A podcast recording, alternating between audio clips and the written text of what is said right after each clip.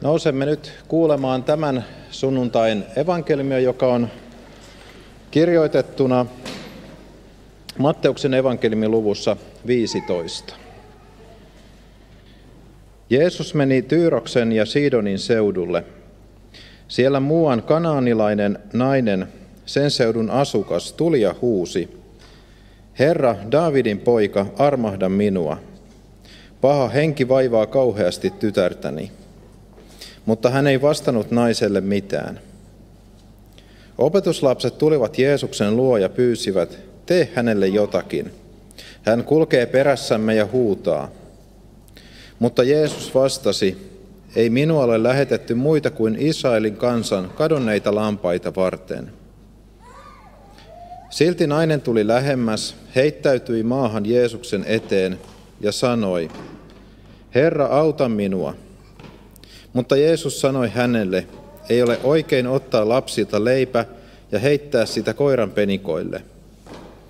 Ei olekaan, Herra, vastasi nainen, mutta saavathan koiratkin syödä isäntäänsä pöydältä putoilevia palasia. Silloin Jeesus sanoi hänelle, Suuri on sinun uskosi nainen, tapahtukoon niin kuin tahdot.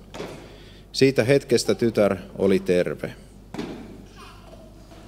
Herra, pyhitä meidät totuudessasi. Sinun sanasi on totuus. Amen. Ajattelen nyt ottaa tämän saarnan lähtötekstiksi toisen lukukappaleen, joka, on, joka oli Paavalin ensimmäistä kirjeestä tessalonikalaisille, ja jonka kuulimme Astan lukevan hetki sitten. Mikä on Jumalan tahto sinun elämässäsi? Jos me uskomme, että Jumalan tahdon tapahtuminen elämässämme on parasta, mitä meille voi tapahtua, me kysymme tämän kysymyksen – kun kyselemme Jumalan tahtoa, voi usein mieleen ensimmäiseksi tulla kysymys kutsumuksesta. Mikä on minun paikkani Jumalan valtakunnan työssä tai millä paikalla Jumala muuten haluaa minun olevan? Lähteäkö lähetystyöhön vai pysyäkö täällä kotimaassa? Onko Jumalan tahto, että teen kokopäiväistä hengellistä työtä vai onko se siellä maallisen työn puolella?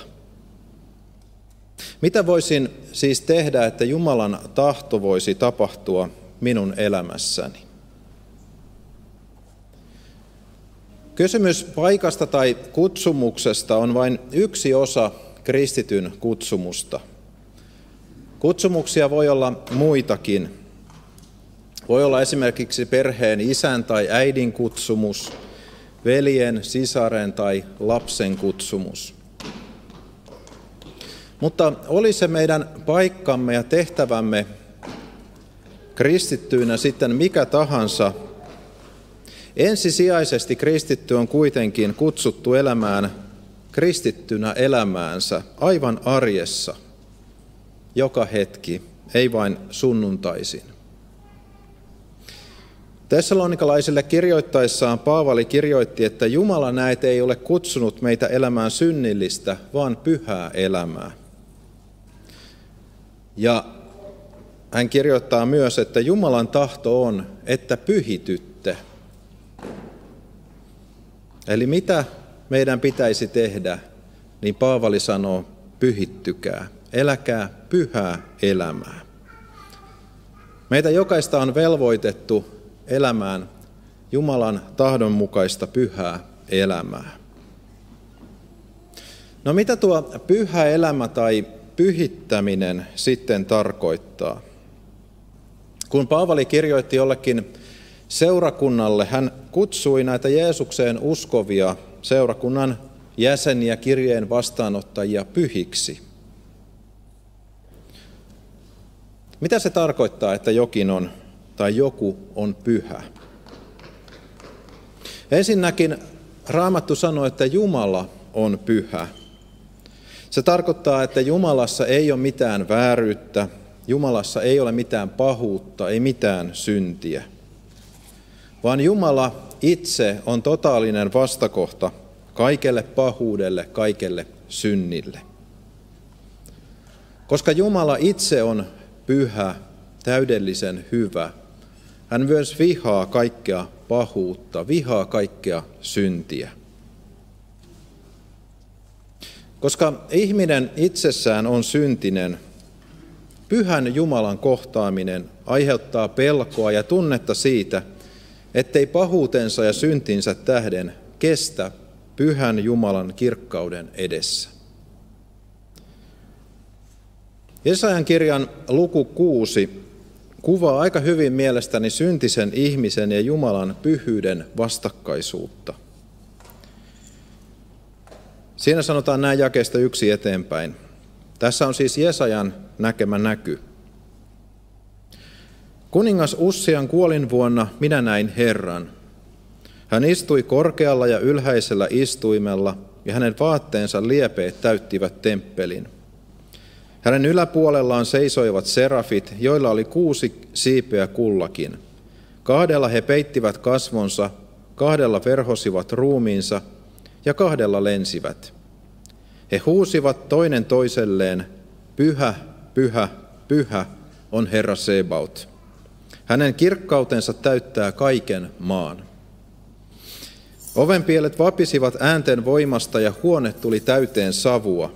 Ja minä sanoin, voi minua, minä hukun, minulla on saastaiset huulet, ja saastaiset huulet ovat kansalla, jonka keskellä elän. Ja nyt minun silmäni ovat nähneet kuninkaan, Herran Sebautin. Jesaja näki siis Herran korkealla ja ylhäisellä valtaistuimella. Eli Jumala näyttäytyi tällaisena suurena majesteettina, jonka edessä Jesaja huutaa, voi minua, minä hukun, minulla on saastaiset huulet. Pyhän vastakohta on siis saastainen. Jumalan majesteettisuus ja kirkkaus on jotain sellaista, jonka edessä syntinen ihminen kokee pelkoa ja kauhistusta. Se on jotain sellaista tunnetta, mikä Pietarillakin heräsi, kun hän koki Jeesuksen, näki, koki Jeesuksen jumaluuden. Sillä hän sanoi Jeesukselle, mene, minun, mene pois minun edestäni, sillä minä olen syntinen ihminen.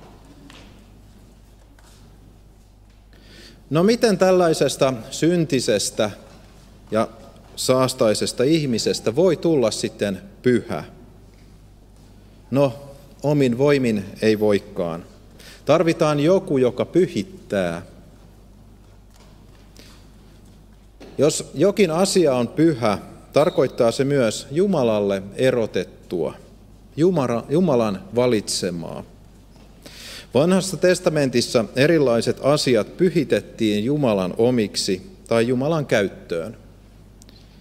Jumala pyhitti lepopäivän eli erotti yhden päivän, jolloin tulee levätä työstä. Temppeli oli pyhitetty Jumalalle ja samoin kaikki temppelin esineet. Israelista sanotaan, että se oli pyhä kansa. Jumala pyhitti eli erotti yhden kansan erityisellä tavalla omakseen. Se, joka uskon ja kasteen kautta on tullut Jumalan lapseksi, on myös pyhä. Hänet on erotettu Jumalalle. Jumala on ostanut hänet omakseen. Ja hän saa olla vapaa kuninkaan lapsi. Ihminen, joka tulee uskoon, hän saa myös pyhän hengen sisimpäänsä. Hän uudesti syntyy, hänessä alkaa uusi elämä. Kun Jumala on pyhä, totesin, että Jumalassa ei ole syntiä eikä pahuutta. Onko uudesti syntyneessä ihmisessä? Paavali, joka oli tullut tuntemaan Jeesuksen, ilmaisee asian näin. En tee sitä hyvää, mitä tahdon, vaan sitä pahaa, mitä en tahdo.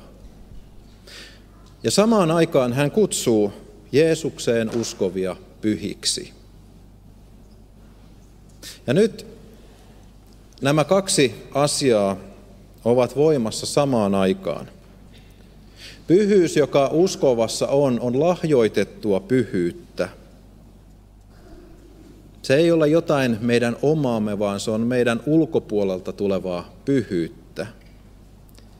Puhutaan myös autuaasta vaihtokaupasta. Me annamme syntimme Jeesukselle ja hän antaa meidän, meille oman pyhyytensä ja puhtautensa. Mutta itsessään Jeesukseen uskova pysyy tämän maanpäällisen elämänsä aikana vielä syntisenä ihmisenä. Siksi jokaisen kristityn sydämessä käydään myös taistelua. Vanha ihminen tai vanha luonto haluaa ja houkuttelee meitä syntiin. Uusi ihminen Uusi luonto sen sijaan haluaisi tehdä Jumalan tahdon mukaan. Jumalan tahdon mukaan eläminen olisi meille helppoa, jos olisimme syntisiä. Me ikään kuin automaattisesti tekisimme Jumalan tahdon mukaan. Kuitenkin Jeesus opetti, että synti tehdään jo sydämen tasolla. Ja Jaakob kirjoittaa kirjeessään että joka on rikkonut yhdessä kohden lakia on syypää koko lain rikkomiseen.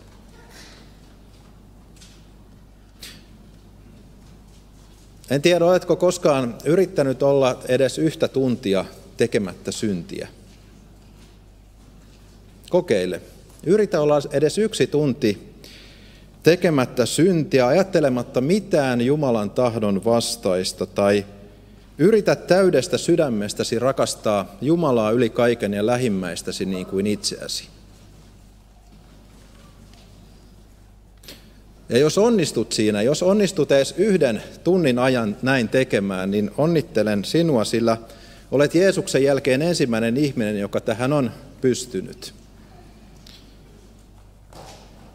No joo, koska ihminen on mikä on, helposti voi tulla sitten mieleen, että no miksi edes yrittää.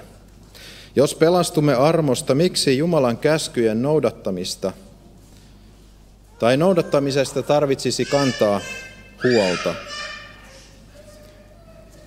Kun on kyse meidän pelastuksestamme, niin tietysti pelastuksen asiassa omiin tekoihimme emme saakaan luottaa hitusenkaan vertaa. Meidän tulee luottaa ja turvautua yksin Jeesuksen pelastustekoon. Jeesus itse täytti koko lain meidän puolestamme. Tuo Kristuksen pelastusteko on täydellinen. Me emme voi emmekä saa lisätä siihen mitään omaamme. Mutta kun meissä on pyhä henki, tuo henki ei ole kuitenkaan toimeton henki eikä se saakaan jäädä toimettomaksi. Pyhä henki saa aikaan hyvää hedelmää uskovan sydämessä. Ja nyt tuota pyhän hengen työtä ihmisessä kutsutaan pyhitykseksi. On huomattava, että kun Paavali kirjoitti kirjeensä seurakunnan jäsenille – hän usein aloitti kirjeensä puhumalla, äh, puhumalla Jeesuksesta ja siitä, että mitä, minkä lahjan te olette jo saaneet. Te olette jo pyhiä, te olette saaneet syntinne anteeksi Jeesuksen tähden. Hän kirjoitti Jeesukseen uskoville, uskoville, joilla oli sydämessään pyhä henki. Ja nyt näille samoille ihmisille kirjeen loppupuolella Paavali kirjoittaa, että Jumalan tahto on, että te pyhitytte. Te olette siis pyhiä, joten pyhittykää. Tulkaa siksi, mitä jo olette.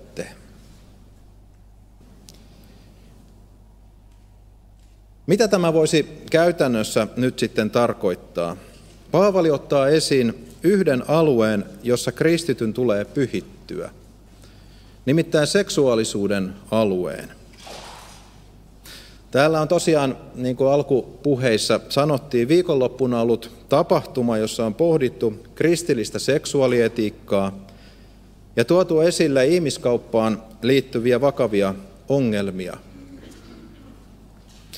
Mutta olisi teennäistä ja epärehellistä väittää, että kristityt ovat vapaat kaikista kiusauksista ja lankeamuksistakin tällä alueella. Paavalin selkeä viesti on siksi ajankohtainen tänäänkin, kun hän kirjoittaa, kirjoittaa että kavahtakaa siveettömyyttä. Meidän ajassamme ei ole kovin muodikasta puhua siveellisyydestä. Sellaisesta, joka vielä joitain vuosikymmeniä sitten herätti pahennusta niin monista sellaisista asioista on tänä päivänä tullut normaalia. Ja vaarana on, että kristitty ikään kuin tottuu nykyisen maailman ajattelumalleihin ja menee itsekin mukaan. Ja kun jonkin synnin tekemiseen tottuu, se pikkuhiljaa alkaa, se pikkuhiljaa lakkaa tuntumasta pahalta. Siksi on tärkeää, että tällaisiakin viikonloppuja, kuten nyt on ollut, järjestetään. On tärkeää, että me luemme raamattua, jotta me heräisimme itse, kunkin, itse kukin tässä asiassa. Tai ainakin se muistuttaisi Jumalan tahdosta meidän elämässämme. No, miten kristityn tulee sitten elää siveellisesti? Miten tulee elää seksuaalisuuden alueella?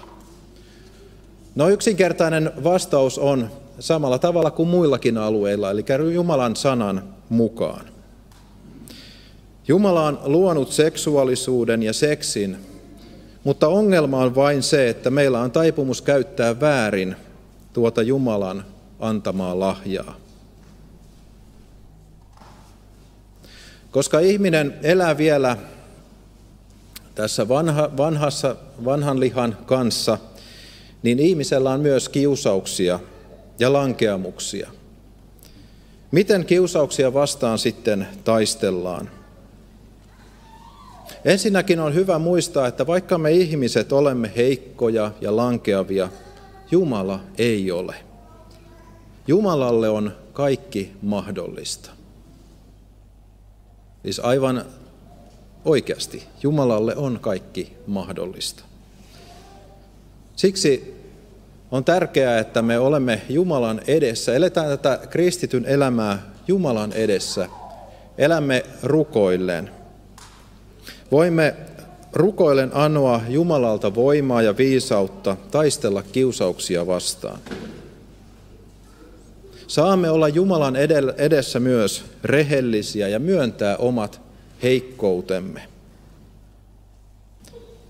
Toiseksi yksinäinen ihminen lankeaa helpommin. Siksi kristittyjen yhteys on tärkeää.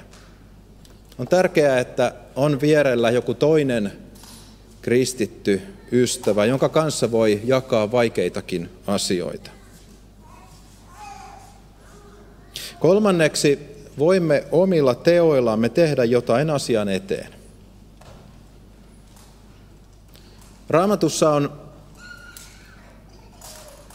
monia esimerkkejä siitä hyvästä ja huonosta toiminnasta. Otan tässä nyt esille kaksi esimerkkiä, toisen hyvän ja toisen huonon. Toisessa lankeemukselle annettiin periksi, toisessa ei. Esimerkki, jossa lankeemukselle annettiin periksi, on kuuluisa Davidin ja Batsepan kertomus. David antoi himoilleen periksi, makasi naimisissa olevan naisen kanssa ja vielä tapatti Batsepan miehen taistelussa. Kun hänen sydämessään heräsi himo, hän ruokki himoaan, eikä kääntänyt katsettaan pois Batsepasta, silloin kun olisi pitänyt.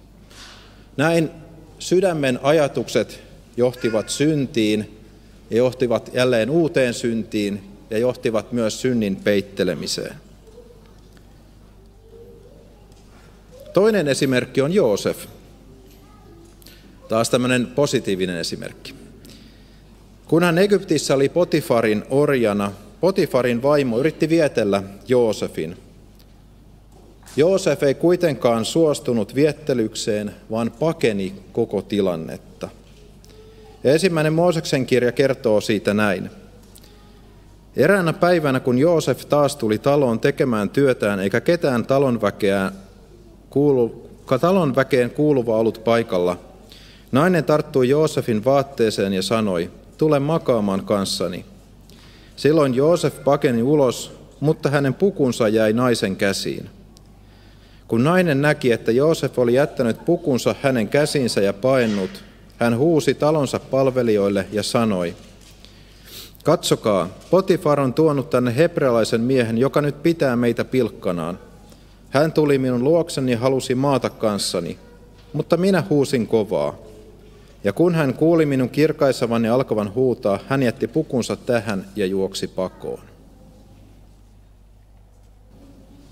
Joosef tästä joutui maksamaan sen, että hän joutui vankilaan, mutta hänen omatuntonsa pysyi puhtaana. Mutta sitten vielä viimeinen asia, joka on kaikkein tärkein. Ja se on Kristuksen ristin juurelle meneminen. Jos lankeamme, saamme aina mennä Kristuksen tykö ristin juurelle synteinemme. Siellä Jeesus sanoo, poikani, tyttäreni, ole turvallisella mielellä, sinun syntisi annetaan sinulle anteeksi.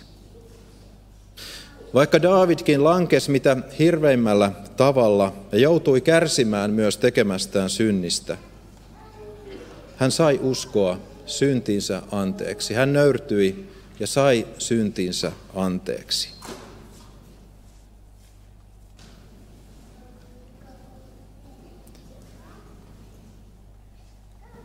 Ja sen tähden kristityn elämä on jatkuvaa ristin juurella olemista.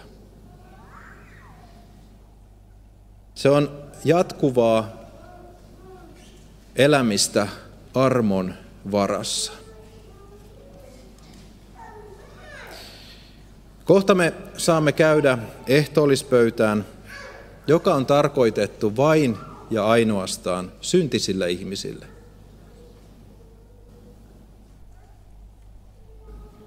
Siinä meille lahjoitetaan Kristuksen ruumis ja veri syntiemme anteeksi antamiseksi. Saamme myös siihen jättää kaiken sen, mikä painaa meidän omaa tuntoamme, oli se sitten seksuaalisuuden alueella tai jollain muulla elämämme alueella. Siinä Jeesus sanoo, ole turvallisella mielellä, sinun syntisi annetaan anteeksi.